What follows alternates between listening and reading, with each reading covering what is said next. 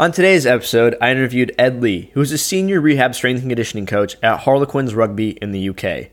The main focus of this podcast was training while injured. So, being able to work on the part that is injured while still being in the best condition as possible and still training other body parts um, when possible. So, we talked a little bit about Ed's current position as it is one that is not that common in the industry at the moment, being that rehab strength coach, kind of having a split between the long term uh, injured while still doing the normal strength and conditioning stuff.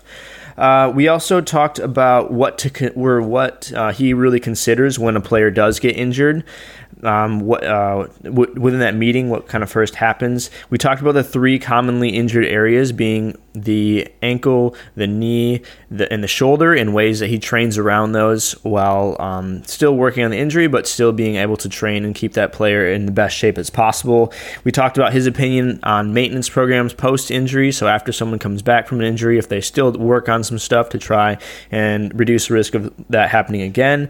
Then we also talked about kind of his check boxes for when a player goes back um, to playing, what he thinks he needs to be done, whether that be any specific tests or just a conversation with them. We talk a little bit about neck training um, and how he implements that in rugby. So, really great episode. Here it is. Welcome to No Weak Links with Patrick Wood. The purpose of this podcast is to help you learn up to date, evidence based content and knowledge through life experiences. This podcast is perfect for athletes, coaches, parents of athletes, or any active person looking to improve their fitness or athletic ability. So please have a listen, and I hope you enjoy.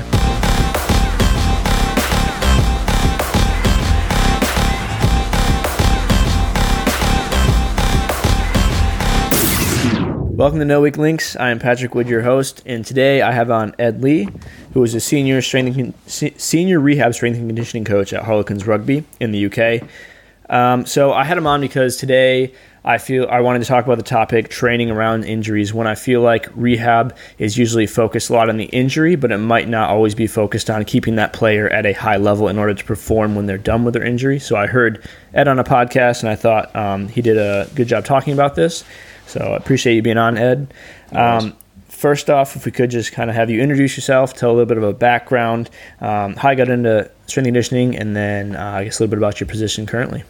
Cool. Uh, yep. So I'm Lee. Um, currently work at Harlequins Rugby Club, um, and about so I did my internship with Harlequins ten years ago, full time internship. But prior to that, I did a sports science degree um, at Cardiff University, um, and actually at the time I didn't really know or I hadn't really clicked that strength and conditioning was an actual job. It sounds probably quite stupid being in the position I'm in now, but I just kind of thought that professional athletes prep themselves and they probably had somebody, some PTs outside, and I didn't, I didn't really put two and two together. So I didn't, definitely wasn't at university to go down this path, um, and quite honestly, I didn't really know.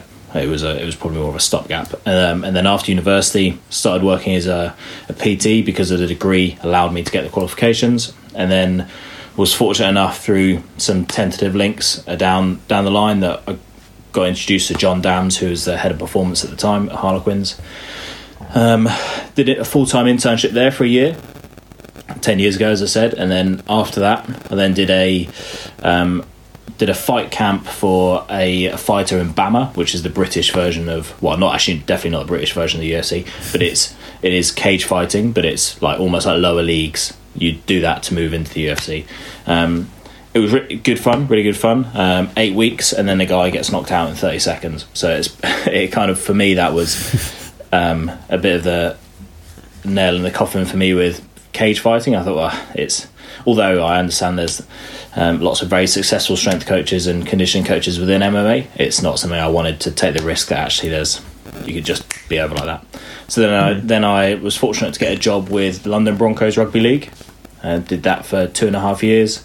Um, from leading the academy strength conditioning to assisting with the first team, and then got an opportunity to go to New Zealand to work in their ITM Cup, which is the one below their Super Rugby. Um, did that for a season, and then whilst I was there, deciding whether I was going to stay there or not and try and make a career out of it in New Zealand, I got offered a job back in back at Harlequins, and that was nearly seven years ago now, um, seven or six years. It all blends into one.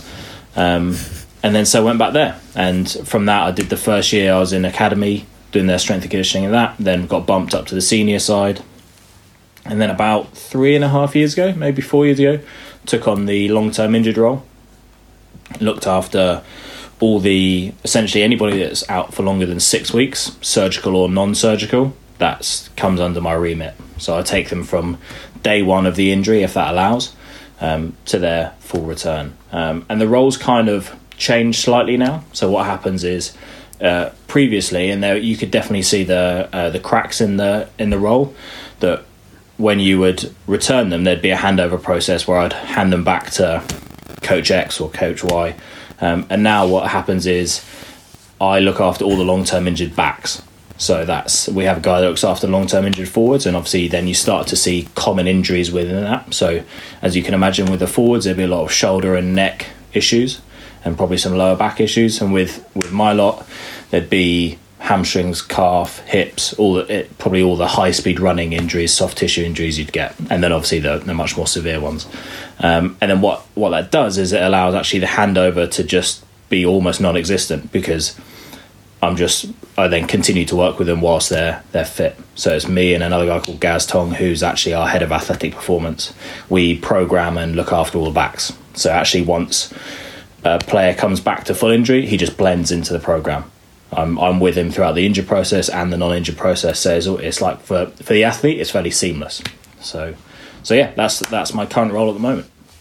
And then, do you kind of collaborate with the physios uh, along with that throughout the whole entire process as well?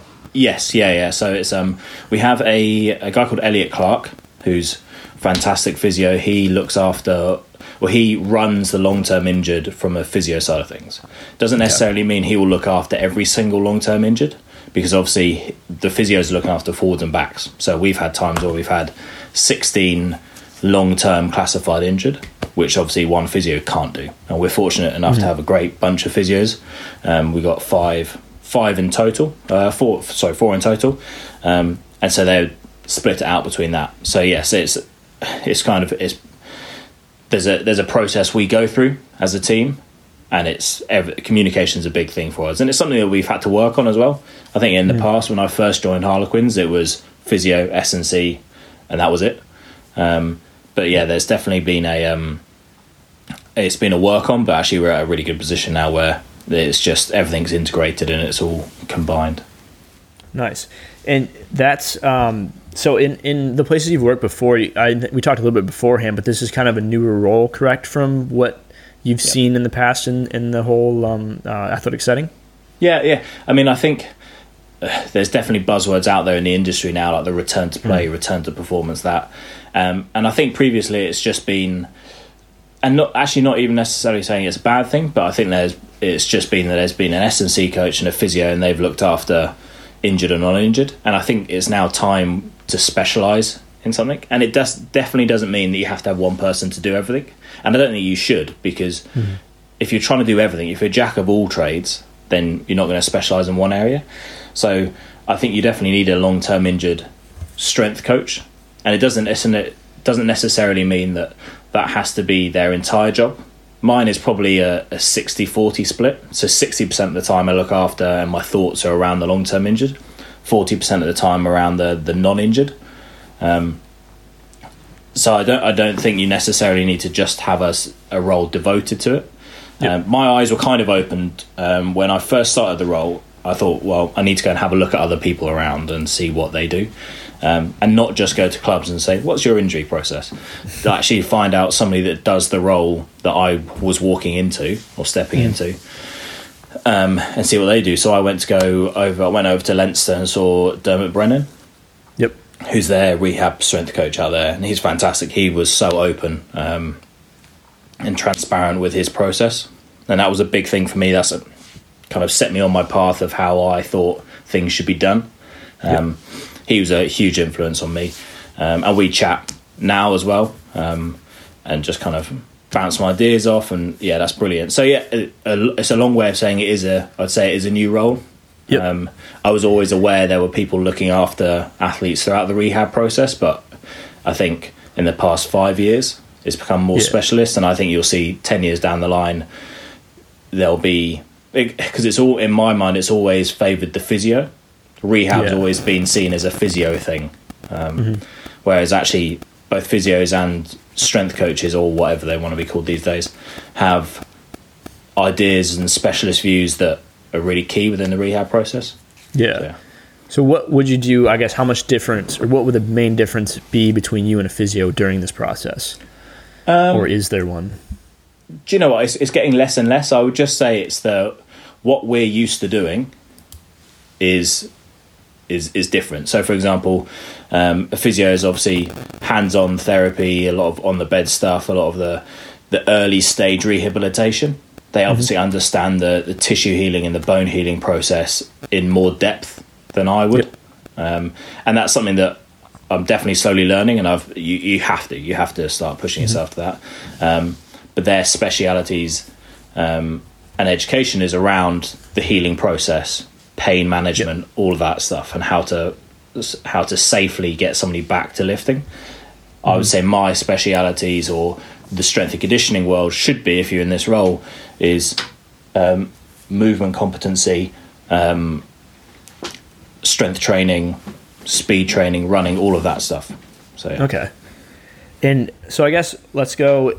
So an, an athlete gets injured. What would you say are the biggest things to consider as soon as this happens? Or um, like if you have a meeting, sit down with the athlete, have a meeting, have a meeting with the team, um, and then what would you say are the main points for the coaches and the athlete to go about as soon as that first thing happens? I would, for me, it, the the words used too much holistic, but it is a holistic approach. I think you have to look at the the whole process. I think the the number one thing that I think people forget is that these players go from being paid to do their job to being paid to not do their job, and in no other walk of life would you be asked to go into work and do nothing. And you might think that sounds quite good, but for the first week, it might be good. But then when you see everybody else performing around you, if you if you're an ACL guy and you're out for up to a year, nine months to a year, that's a long time to not do your job and not feel like you're you're doing anything. So there's definitely the the mental welfare management of the the player is key. It doesn't have to overtake the whole thing. There just needs to be an open conversation between everybody really. Um, but from our side of things, what happens initially is there's a meeting between the lead physio and the lead SNC, um, and it, it's just a very clear outline of what our markers are, um, and we condense it down. So you might look at, let's say, it is a hamstring injury. You're going to have to look at where the injury happened, distal, proximal, what the mechanism mechanism of injury was. So therefore, that's going to have to be a, a slight consideration. A, there's difference between um, hamstring tear over the ball, jackling, trying to pull the ball, to a high speed running injury. The, the way that I'd say that sixty percent of the the stuff you're going to do in the rehab is similar, but forty percent is going to be fairly specific to that injury. So therefore, you have to outline all of that. Um, and then from there, we then pick exercises that we say, right, we're going to hang our hat on this. That because you kind of for us, you have to say, is he back to a level of strength or level of performance that we're happy with? And you have to have as much mm-hmm. as I would like to just be able to turn around and say, yeah, he looks really good. You have to have some objective markers where you can say he's back to 90% strength within 10% left to right, 5%, whatever you decide is important. There's going to have to be that. So that initial meeting happens. Then the meeting between an athlete, and that can be a very casual meeting, doesn't have to be a sit down meeting. It's just they understand that they're now in the injury process and this is what's going to happen. Um, and one of the big things they have to get used to is energy expenditure and the lack of it now and how we're going to have to fill that time. And that's a big thing. And you might have heard in the previous podcast with In Informed Performance. That's a big thing for me. They go from doing so much to nothing. So therefore, you have to kind of put something in place to make sure that stays there. Now, obviously, if the injury allows it, then yeah, that's that's brilliant. If if they're immobile, then they're immobile. You, you can't just get them doing stuff for the sake of it. But the more you can add in early doors, the better. You don't want to be cramming in things towards the end, and that definitely counts for energy expenditure and activity throughout the day. If they go from I think one of the issues at the moment in rehab is that people try and increase something every single session and they don't have to. You try and add in as much as you can early on safely so that by the end you're not cramming or having huge spikes in load um, or contact. So that's for me, that's another thing. Just them understanding that yes, they're in the injury process, they're following a new schedule. Um, they're not necessarily having off days when the other players are having off days, and yeah, that sucks, but you're injured. Um, and then filling their time appropriately, um, and that's mm-hmm. the that's the other thing.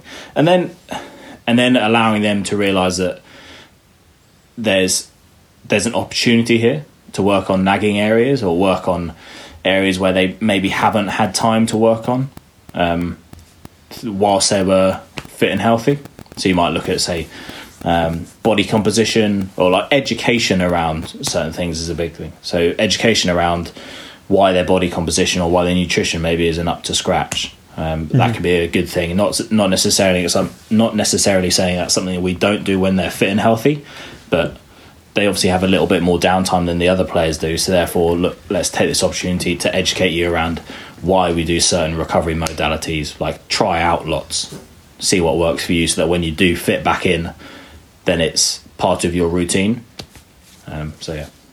Yeah, and I think that was a good point. I like that how, like I said, instead of just thinking, all right, we need to fix your injury or get you back playing. It's let's focus on something that we can improve upon during this time. Yeah. I know you said the body composition thing, and I obviously like no names and stuff, but do you have any other either um, I guess hypothetical examples or just um, ways that you took this time to work on a weakness and kind of um, improve the, improve upon that?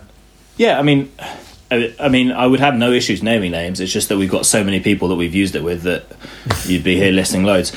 Uh, the two areas that I try and look at especially throughout the injury period, are body composition and recovery. And it's just, yep.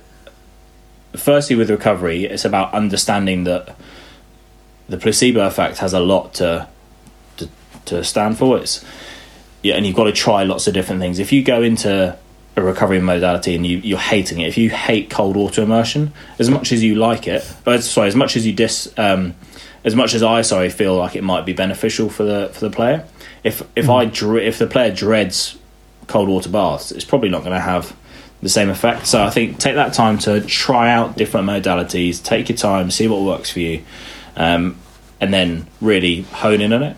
And then on the body composition side, it's just an education around. Firstly, your diet's going to change when you're injured, whether that's through uh, means of trying to increase the anti-inflammatory foods, or whether that's just through just being a bit more sensible with actually the calories you take in. Um, so in terms of what I've used in the past, there's been countless different things I've used, and we mm. I use the nutritionist a lot, um, and our sports scientist Tom Batcher's fantastic around recovery, regeneration, whatever you want to call it. Um, so it's just that I take the time to educate the player more than anything. Um, so okay. it wouldn't necessarily be like I think people want to use it as a time to work on weaknesses and yeah, that's fine. That's that. Uh, that's inevitable. I think what people miss is there's a real key time here to educate somebody, um, and also from a rugby side of things, which I don't necessarily get involved with, but it's something that um, our players do a lot. It's the coaches use that time for those players to get a lot better at public speaking in front of the players. So they might go to athlete X and say, "Look, you're going to prep for the Leicester game next week." I want you to present to the, the team on their defensive structure. So it just adds more strings to the bow for them as a human because mm-hmm. their career's over at 34.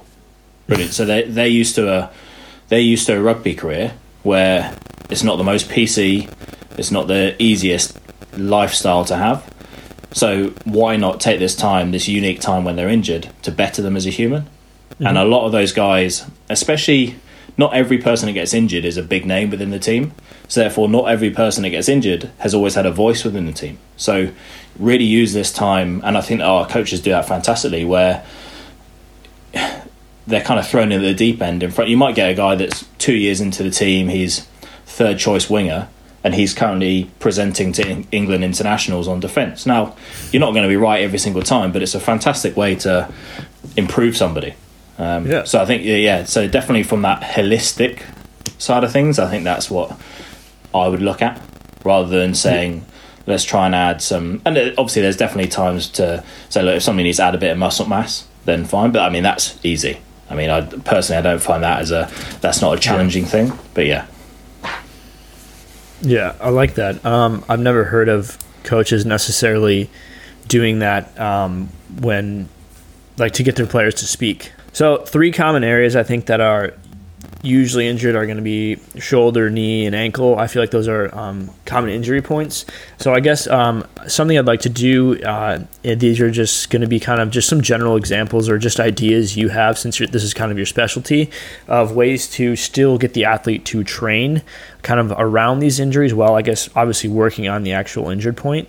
So if we kind of start with the shoulder and we'll make maybe break it down into two categories for each main injured body body part of like a kind of what you do conditioning wise to keep them fit for that and then what yeah. you implement strength wise so just some ideas for either players or coaches or whatever um, with these common injured points of ways they can kind of work around it and still get some work in and not just you know do the rehab for the place yeah yeah um, i mean shoulder to me is a fairly easy one because obviously i would say upper body condition so if somebody's got a lower body injury I'd find that maintaining some form of fitness, cardiovascular fitness, is quite tough mm-hmm. because mm-hmm. ski erg's fine, but I mean, you're not going to be able to do steady state on a ski erg. Row, rowing is obviously it's fairly total body, but you can go upper body.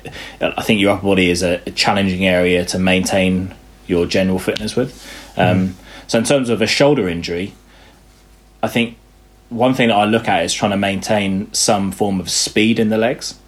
So especially with the backs, they might just actually getting their legs moving quickly is a big thing. So I utilize the watt bike a lot. Um, so whether and I kind of vary it up. They might have um, two long, long duration bikes. So I'd say long in terms of between forty five and sixty minutes, um, and just slowly increasing the intensity of that over the weeks. Then you might have some what what we we coin a tempo watt bike session. So it would be 20 seconds of relatively hard exertion into 40 seconds of easy, um, and doing that 20 to 30 times. And then also having, um, you wouldn't call it a speed session as such, but just getting their legs moving fast. So whether it's six, 10 second efforts or um, that, kind of around that. Um, so that's, for me, that's something that I tend to utilize a decent amount. Um, also just you, you, can just be creative and this goes for all the exercises or for, sorry for all the the body parts. Just be creative see what works um, find what they used to do and just regress it back completely. Um, and in terms of strength we're lucky that we've got a belt squat leg press all of that stuff. So maintaining strength in the lower body is fine. Um, and obviously then um, contractual work on the other side so if you've injured your left shoulder, doing um, weights on your right side, having the, the crossover effect and the neural effect, um, whether or not the the science is there, um, and there's some decent studies out there saying that it's it's beneficial. Mm-hmm. It's if nothing else, it just maintains muscle mass on the other side, so that you're not worrying about mm-hmm. two sides when they're coming back from injury. So. Um, hopefully that answers that question. I, th- I think, to be honest, it probably ties in to the other areas as well.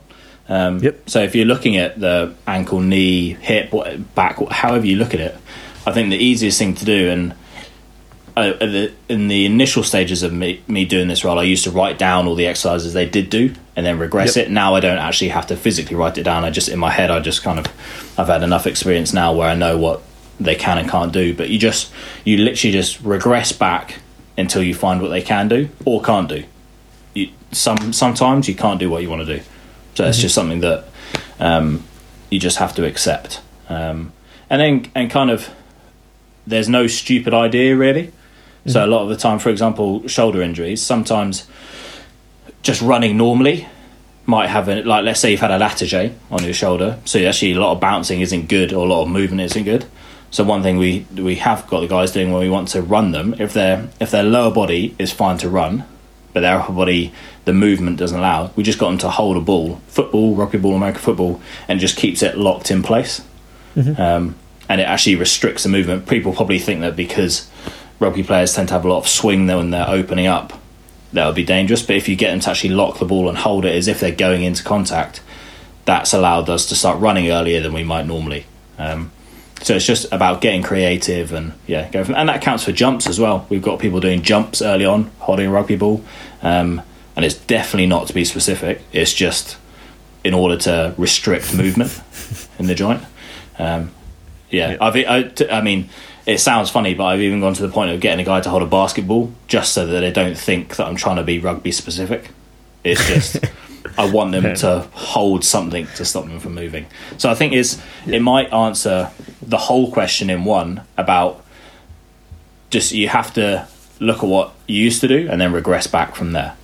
Really, Yeah. Um, in in in my in my case, it's and then you then you got to look at what you need to get out of the the exercise.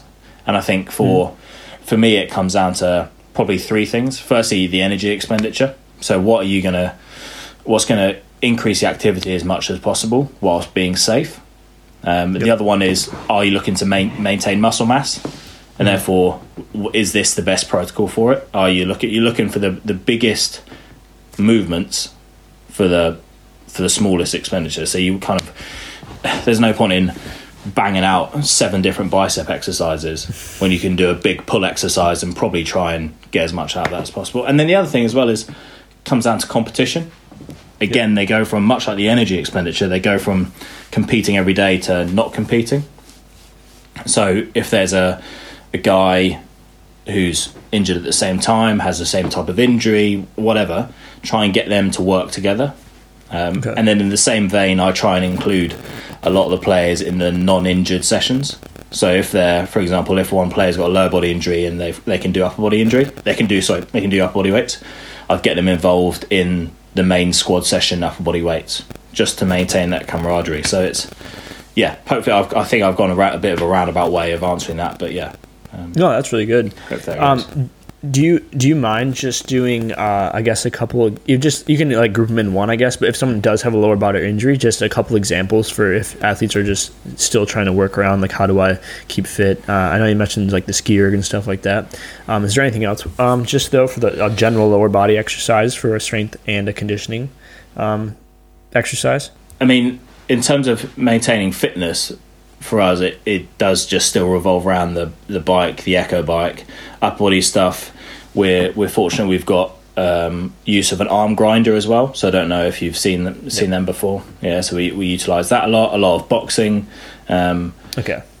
yeah so uh, there's almost not specific it's, it's hard to answer because there's not specific Yeah. exercises protocols that i would use it's very much for example i've i've got one current injured guy that's england international he's 34 years old um, his body's probably not in the, the the best position to be doing a ski erg for ages and ages and ages he's a fit and healthy guy and he's, Yeah. he's done well by keeping himself fit and healthy but he's he's put his body through a whole load. So doing a ski erg for loads of time probably isn't the most beneficial thing. So it's just a lot of mixture between shorter intervals, working for a longer period of time, um, Yeah. and you can and you can almost go back to like I I utilize. So if somebody's got lower body injuries, I instead of just pounding out um, the ski erg, I use what I would call kind of interval weight training. So you choose four exercises: push, pull, shoulder and a bicep, let's say, and you do one exercise every 30 seconds, and you do that, say, for eight to 10 rounds. Um, and that might be one of his upper body weight sessions a week. So it just Yeah. it keeps the heart rate up. The guy is it's tough, it's challenging, um, and you can vary that up if you want a bit. That's I tend to keep that higher rep range, so 10 to 12. Um, and then if you want a bit more of a strength stimulus, but down kind of the same route, you might go every minute, but add just make sure they go a bit heavier. So just kind of playing around with things. Um, decreasing the rest intervals in your weights is a great way. Um, that's for for me. Yeah, just you don't necessarily have to change a whole load. It's just playing around with different things and see see what works. See what works for you. Yeah, Yeah, and I understand that there's not really a protocol, and it's de- definitely dependent on the athlete. But I just think, Yeah. um, with your experience, just giving some of those examples might really help some people out with just some different ideas, and Yeah. so they can get creative themselves. yeah. Um, I guess so. If a player, you, when you do kind of say a player, however you want to phrase it, returning to their sport um, and starting to participate again, um, once they kind of go back to that level, do you try to make sure you still have um, some sort of maintenance ongoing with them as well, um, or kind of how long, if you do that maintenance, um, do you do that? Yeah, I mean, I, I guess the best way to describe it, or, or using an analogy, would be like if you were if you added a new plant to a garden, you wouldn't then just mm-hmm. ignore it now that it's planted. You just kind of maintain it, but it doesn't become your only focus. So, Yep. if somebody somebody returns, firstly, there's got to be a, a conversation around were they strong enough prior to the injury? If yes, brilliant. It's just an unfortunate case. If no, then what do we have to be doing to get them fit and healthy, and what do we have to do to make sure they don't get re-injured? Now,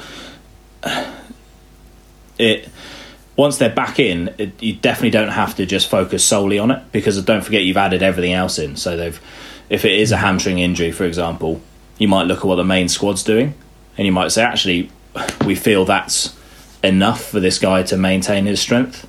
Um, if if it's not, then you've got to look at it in a fairly sensible fashion and say, okay, fine, they need a they need a bit extra, but where in their week can they fit it? Because don't forget they're now back playing rugby, so you can't then just start throwing in exercises left, right, and centre and say, well, you're injured, so you need to stay on top of it, because then you've just added everything else on top of what they previously did before they were injured. So it's you you definitely have to look to stay on top of things. Um, and we're really fortunate that the players, and, and I guess you'd probably say this for every single club, the players don't want to get re injured. So mm-hmm. they will definitely do the minimum they have to do. Now, a lot, some players will forget, and that's that's fine. It's it's our job to stay on top of their injury. Um, but I think you've got to look at: is it sensible to continue to try and push this injured site and maintain it? You've got to look at what their whole week involves um, and then where it fits fits in if it's needed. Sometimes it's not needed. I'd say it's a 50-50 for me personally.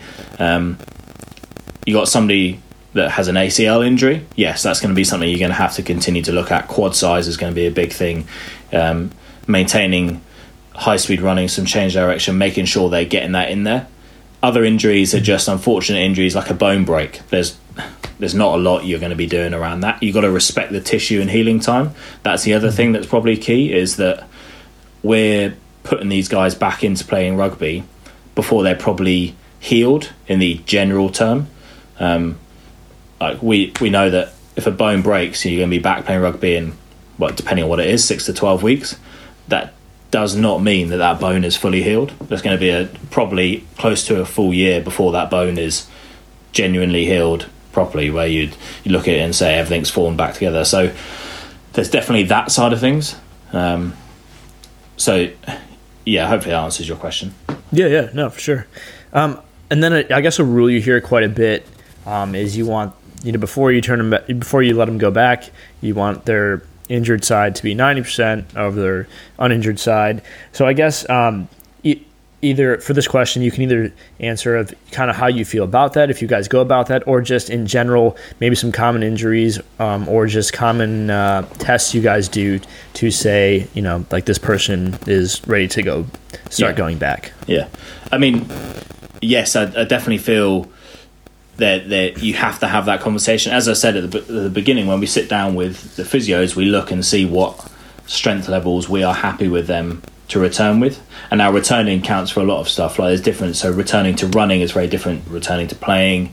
So mm-hmm. where are we happy? And we probably tend to fit if it's lower body injury is probably the easiest one to look at in terms of this aspect.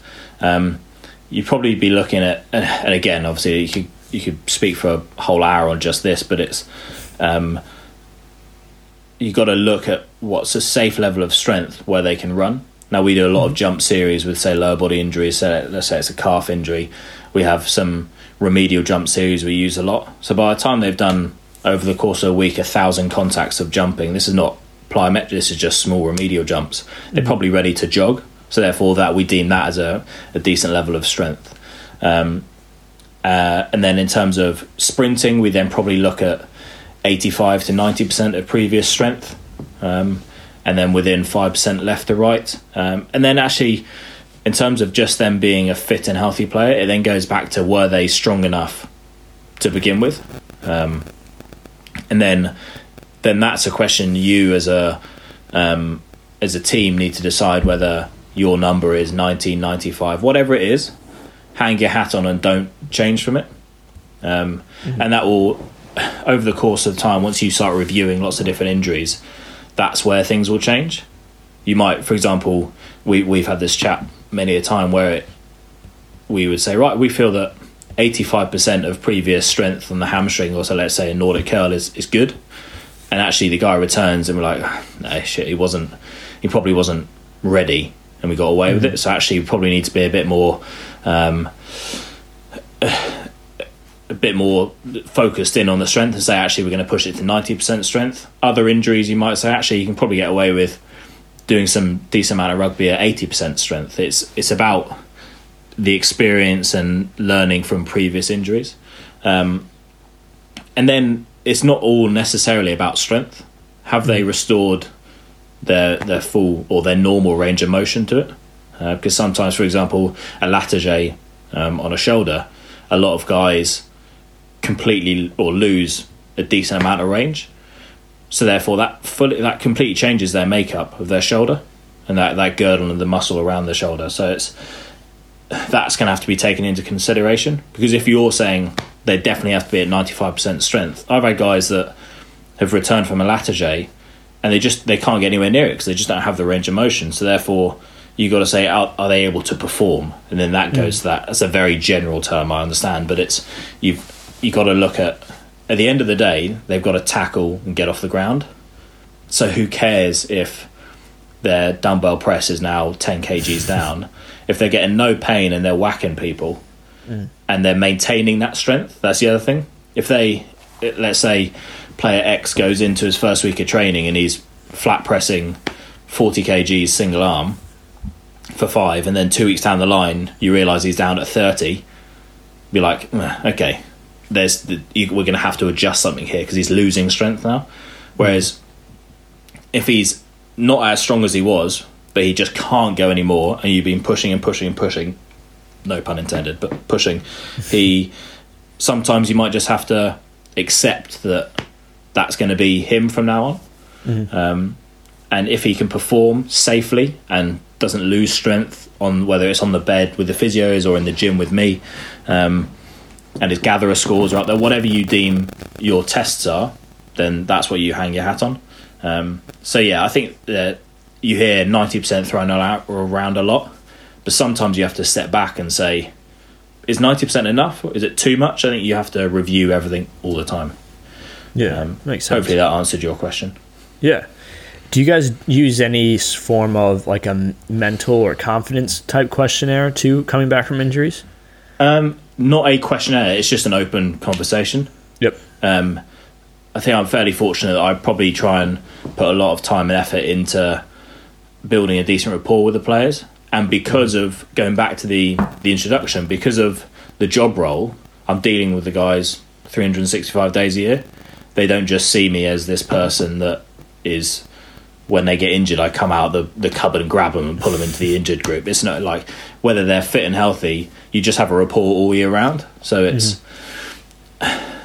it's just a, a, conversation. You can't yep. beat a conversation, and you yep. hear it so much these days. But I don't feel people actually do it a lot. I think people rely on we, we so for example we have Kitman, which is a, um, a essentially just stores data. So whether it's strength data, screening data, well-being. We have a well-being questionnaire that all the players answer in the morning, but that well-being questionnaire is there to prompt a conversation because mm-hmm. there's you've got to look at for, for example, and this is going slightly off topic.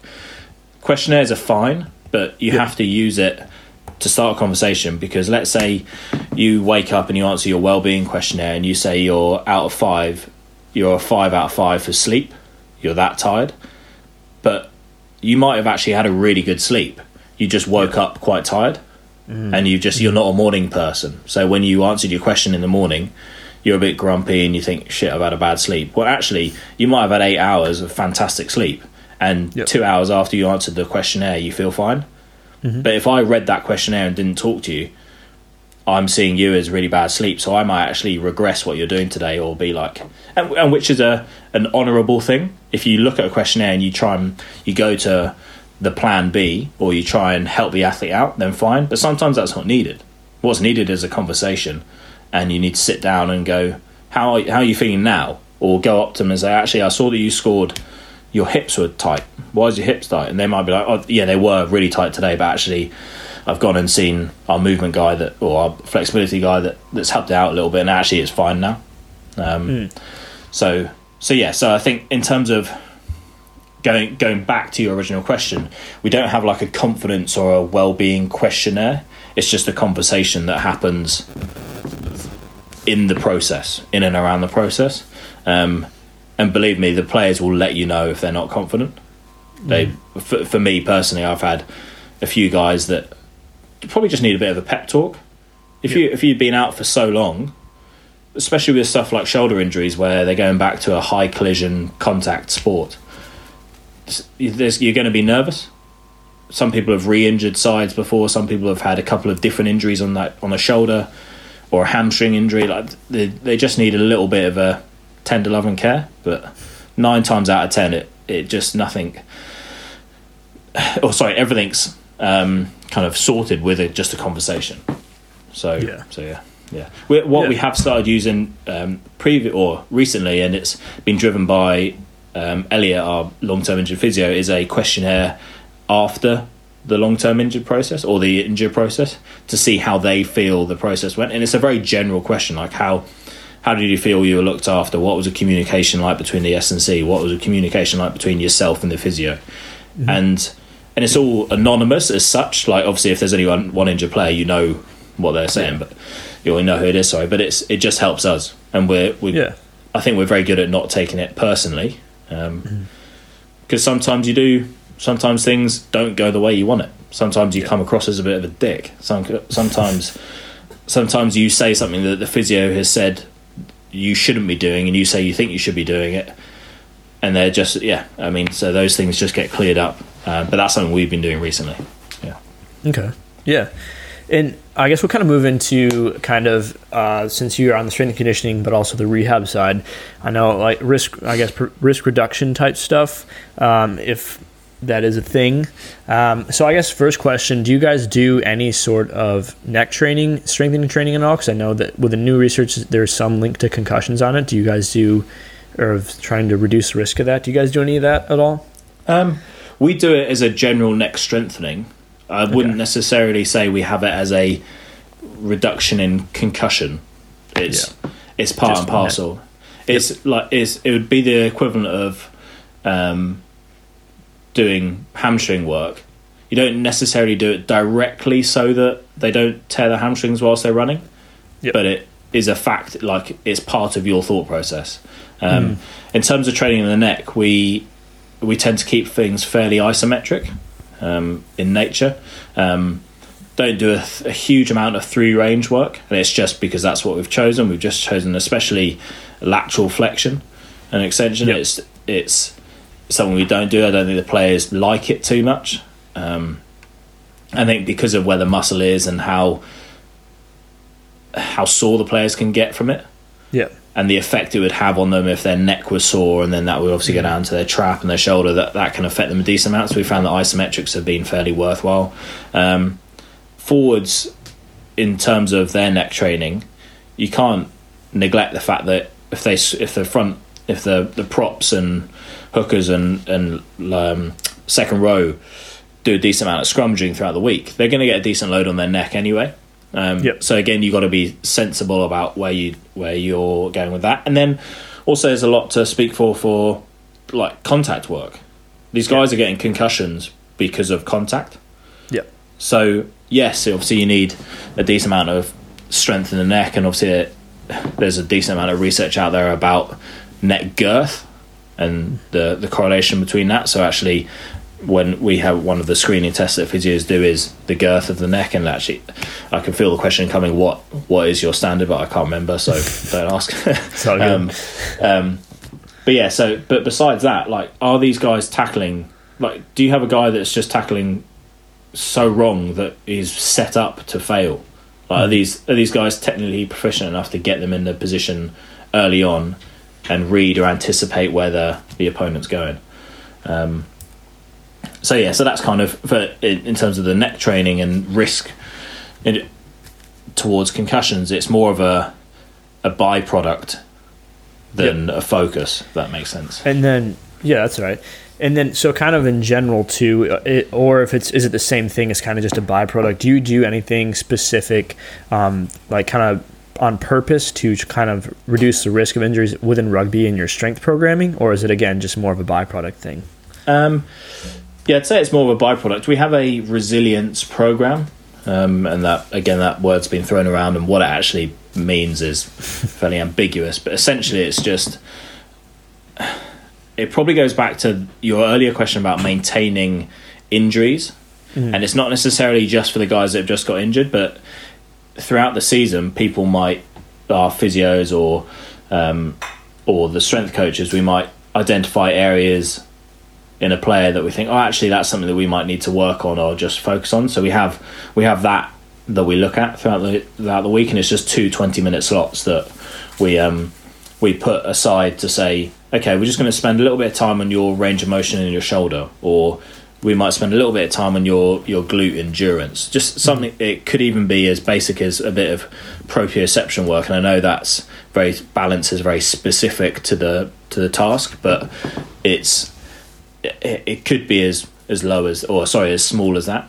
Um, and then actually, I, I think if your program's not based around making sure somebody's fit and healthy for rugby, you probably or you, whatever sport you're doing, um, you've probably got to have a long hard look at yourself and realize what have a little think why you're doing it. Mm. Like if if an if an exercise is not based around trying to get somebody better at rugby or physically prepared to be to meet the demands of the game, why you why is it in there? Um, yeah. Hey, hey, and I, am all for a bit of a pump session. I, I don't don't get me wrong. There's again a feel good pump is fine, but I'd say ninety percent of the stuff you do probably has to be based around making sure somebody's going to perform at the weekend.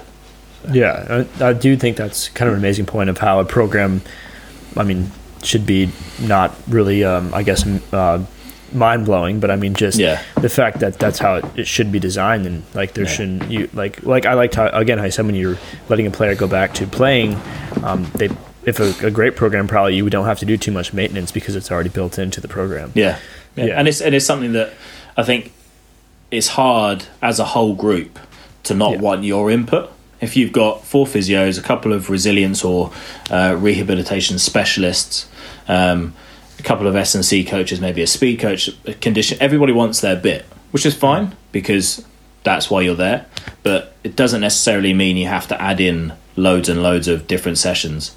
Um, it's just about having an open conversation with everybody in the performance department and saying, mm-hmm. do we feel that this program is exposing them to any weaknesses or improving any strengths. Like, is this covering everything? And then that yeah. helps with the returning process from an injured guy. They come back, and you should have, if you've done your review process properly, you should have a program in place that is really set up to help these guys succeed. So. Yeah, all great points. Mm-hmm. Um, we'll finish on this last question here.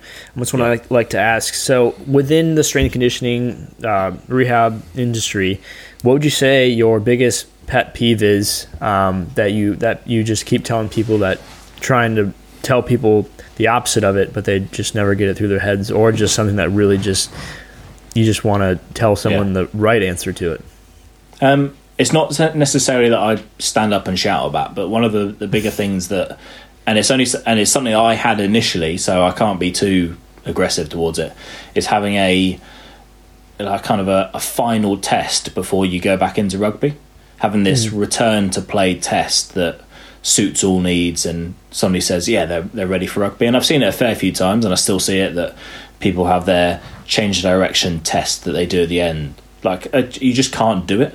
I think if you've if you've added in like i've said before if you add in stuff throughout the time throughout sorry throughout the process sensibly towards the end, you shouldn't really be needing to condense anything or do some test. You should be fairly confident that along the way you've tested everything in isolation, under fatigue, just in different situations. So actually, I don't feel there's a need for an end test, and that's a bit of a bugbear of mine. But mm. in in general, I actually think it's a weird thing. I feel like S and C coaches and physios like to bash their own industry. But it's all I ever see on Twitter is people saying how we True. can't think of ourselves as in the most important part of the cog. And I'm thinking, I, I don't think we do. I don't sit mm. in the office thinking I'm the most important person in this. Like I think too many S and C coaches, physical preparation coaches, whatever the fuck they want to call themselves, they they love to overthink their job. Mm-hmm. We're, we're there to physically prepare the players, and we're there to make sure they're available at the weekend. And it goes back to the most cheesy saying in our industry: the best ability is availability. But it is kind of true. Like, who cares if somebody is the strongest in the gym if they can't perform at the weekend? Then I don't care. And I've, I, I know I've gone off on a tangent, but I just feel it's it goes back to people overthinking things. Like you don't need this be all and end all test that covers everything. Just have your process set in place and go from there. So, yeah, no, I appreciate it. That's the point of the question is to get people on a little rant about yeah. something that I feel passionate about. So yeah, appreciate it for that. I, I, um, I, would say just before you finish, I would say I'm I'm passionate about my job, and it yes. annoys me when people that are in our job try and put themselves down and say mm. just keep saying we're not important. And we are important but we're not the most important and nobody mm. thinks we're the most important. And if you do then you're an idiot because we're not. So. yeah. We are but we aren't same time. Yeah. Makes sense. Uh, well thanks ed for being on. Really appreciate your time. If you want to um, tell people where they can kind of follow you at i know you have instagram and if you have any other things you put out information on or things like that. Yeah um, well, yeah, Instagram's probably the main platform, so that's just Ed Lee eighty seven. mm mm-hmm. um, I'm on Twitter, but I don't tweet. I just use it to stalk other people. um, but on Instagram, it's it's definitely not a a personal um, account. It's more I, I, I quite like some of the stuff that the Aussie teams were doing, where they were just putting exercises up, and it was just opened up a conversation for people. So I just started on Instagram putting some of the videos or photos of what the injured guys were doing mm-hmm. um, good and bad stuff. Um, so yeah, so that'll probably be where people can follow me. I don't really. I'm not a big Twitter user, but you can follow me on there if you want. I think it's Eddie Lee, something like that. Yeah. Nice. So, well, yeah, thanks, thanks for having me. Yeah, no problem. Thanks for being on. Cheers, mate.